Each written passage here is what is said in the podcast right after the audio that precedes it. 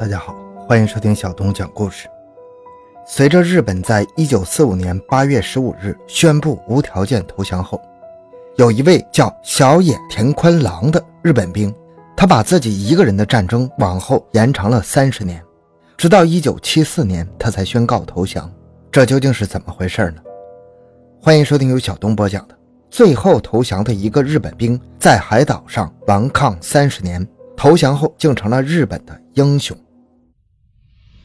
回到现场，寻找真相。小东讲故事系列专辑由喜马拉雅独家播出。小野田宽郎出生于一九二二年，高中毕业后，他在一家日本商贸公司工作。由于工作比较努力，当时被派到湖北汉口负责外贸业务，而且能讲一口流利的中国话。所以在汉口工作没多久，就被日本军队选中参加中国战场的作战。在一九三九年，他在江西负责对中国游击队的作战。由于能力突出，还会中国话，到了一九四四年，他被日本高层调回日本士官学校进行玉碎计划培训。说白了，就是培训他们这些士官宁死不投降。培训的内容主要是打游击战、搞破坏。经过一段时间的洗脑培训，日本将小野田宽郎派到了菲律宾战场。在出发前，上司谷口义美给他下达了三条命令：第一，不准投降；第二，不准自杀；第三，不许撤退。说白了，就是利用自己有限的生命跟对方打游击战。在小野田宽郎赶到了卢邦岛之后，还没来得及熟悉附近战况。当时从菲律宾撤走的美国将军麦克阿瑟又回到了菲律宾，在卢邦岛附近登陆。小野田的部队被美军追着打，当时随身携带的通讯设备以及各种装备都被打丢了。没过多久，小野田的手下仅剩了三个兵。作为他们四个人里唯一的军官，他开始布置下一阶段的作战任务。而此时他并不知道，当时的日本天皇已经宣告无条件投降了，美军当时就停止了对卢邦岛的攻击。小野田并不了解外面的情况，还认为美军被他们给打怕了，于是就准备配合日军大部队进行反攻的计划。当即，他们展开了生产自救运动，在岛上开始种地，还时不时的下山骚扰军民。经过几次下山骚扰，当时美国和菲律宾意识到岛上还有没有投降的日本兵。由于当时日本宣布投降，美军和菲律宾官方就往山上撒传单，大致内容就是：日本天皇都已经宣布投降了。你投降吧，不要做无谓的抵抗，赶紧出来回家吧。在小野田看到撒的传单之后，第一反应认为这是对方想要骗他们投降啊。美军已经没有能力围剿他们，说明他们的游击战还是有效果的。美军拿他们束手无策呀。随后，小野田就给手下三个兵下令：我们还要继续坚持下去，坚持的越久，大部队反攻几率就越大。紧接着，他又制定了一个非常周密的潜伏计划。由于种地收获食物太慢，而且营养也不均衡，身体得不到充分补给，而当时已经停战，一旦开枪就会暴露自己的位置，所以要想办法在不开枪的情况下获得更多的补给。在小野田的指挥下，他们几个人就开始偷食物。一开始是到山下偷居民的耕牛，然后把牛肉煮好，放到罐子里保存。由于是在热带地区，熟肉容易坏，然后改成做烤肉，但是还是不方便携带。再后来，他们发现把牛肉切成块，撒上盐晒干，再用小火烤，这样就做成了易于保存的牛肉干。根据小野田后来的回忆，当时他们吃过牛肉之后，觉得自己浑身充满力量，然后就开始下山去袭击村民，说白了就是搞破坏啊。随着他们四个人不断的骚扰，菲律宾官方开始重视起来。菲律宾派部队前去围剿，随着包围圈的缩小，其中一个叫赤金勇一的日本兵害怕，就下山投降了。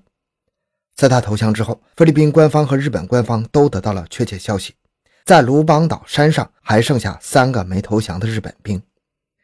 之后，日本官方开始寻找他们的家人，然后将他们的家人带到卢邦岛上，通过各种方式劝降岛上的三个日本兵。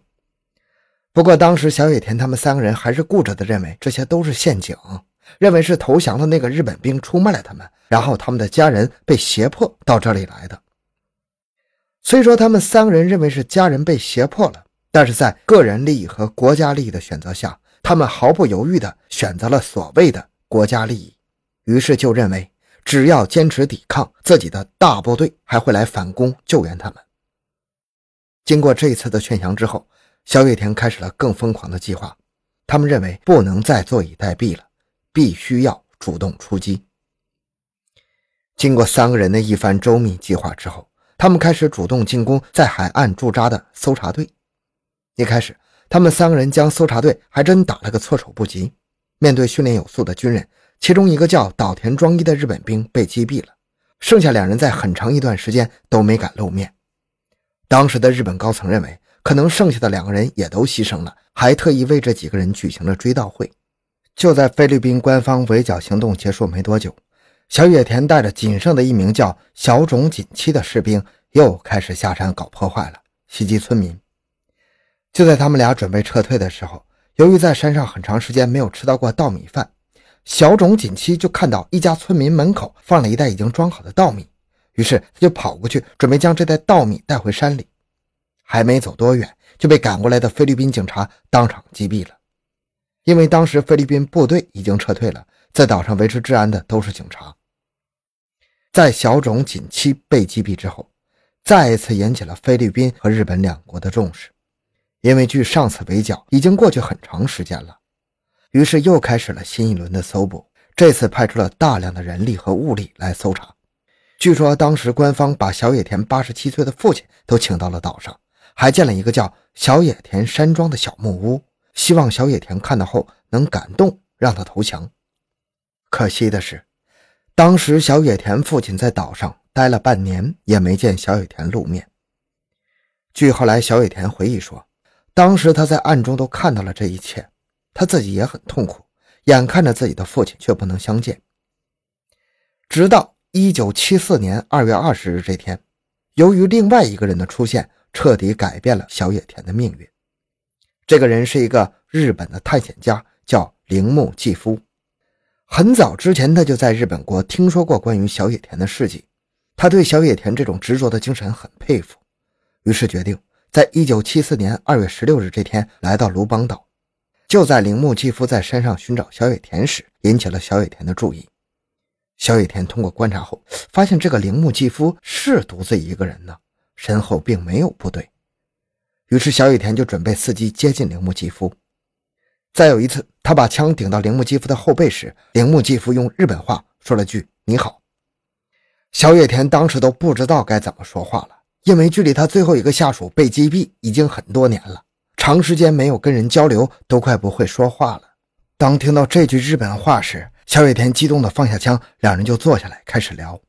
随后，铃木继夫就把日本投降，还有这些年发生的很多事情都告诉了小野田，而且外面战争已经结束了快三十年了，劝他赶紧下山投降。听到这些，当时小野田也慢慢放下了戒心。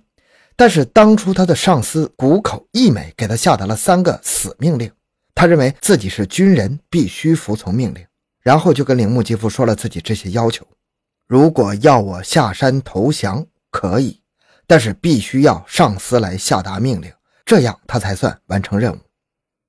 然后两个人约定了一个联络方式，就是他来了会以信号弹为准，然后下山投降。随后，铃木继夫就返回日本寻找谷口义美。当时由于战争结束了很长时间了，大部分士兵在战争结束后都回去当了老百姓。铃木继夫费了好一番周折。终于在一家书店里找到了谷口一美。谷口一美当听到在卢邦岛竟然还有自己的下属还在执行他的命令，拒不投降，感到很震惊了。于是就打算和铃木吉夫一起来到了卢邦岛。在一九七四年三月九日，他们两人在到达岛上之后，就约见了小野田宽郎。当时谷口一美亲自下达命令，小野田接到命令之后，就准备下山投降。一九七四年三月十日。已经五十二岁的小野田穿着破烂不堪的军服来到了警察局，放下了肩上的三八式步枪，说：“我是陆军少尉小野田宽郎，我奉上级的命令向你们投降。”得知他投降之后，菲律宾的百姓非常愤怒，要求将他绳之以法。因为在这近三十年的战斗中，他一共造成了一百三十余名菲律宾人死伤，除了军人、警察外，大部分是平民。在一九七四年三月十日晚，卢邦岛空军基地举行的新闻发布会上，小野田向众人展示了自己保存三十多年的军刀。交予马斯克总统的军刀很快就被归还给了小野田，并且马克思总统还对其进行了特赦，准许马上回日本。在回到日本的小野田宽郎一下飞机便受到了日本民众的盛大欢迎，这让本想避开众人视线偷偷回日本的小野田非常不适应。随后，在羽田机场附近东极酒店举行的记者见面会上，小姐田宽郎说出了那句流传至今的话。当记者问道：“你人生中最宝贵的三十年在森林中度过，对你的一生有什么影响？”小野田宽郎经过思索后回答：“能够在年轻气盛的时候全身心地投入战斗，我认为是一种幸福。”言辞中丝毫不见对过去行为的忏悔。可见军国主义对其荼毒之深呢。见面会结束后，小野田一行并没有马上赶回家中，而是乘车前往市区的国立东京第一医院。在医院中，医生对小野田宽郎进行了身体和精神方面的检查，虽然状况基本良好，但他还是住院疗养了很长一段时间。而此时，医院外的各路日本媒体也对小野田展开了贴身跟踪采访，报道的角度也颇具争议。有人认为。是军人精神的全化，而更多的和平主义人士则认为这是军国主义的亡灵。小野田宽郎在九十多岁的时候，还是不知疲倦地频繁往来于日本和巴西两地，受邀参加各种活动和讲座，甚至还多次重返卢邦岛，缅怀死在岛上的战友。直到二零一四年一月十六日下午，这名最后的日本兵小野田宽郎在东京一家医院因肺炎去世。终年九十一岁。作为军人，小野田无疑是合格的，但是在日本军国主义影响下的军人，坚持的越久，犯下的罪行就越大呀。好了，今天的故事讲到这里。小东的个人微信号六五七六二六六，感谢您的收听，咱们下期再见。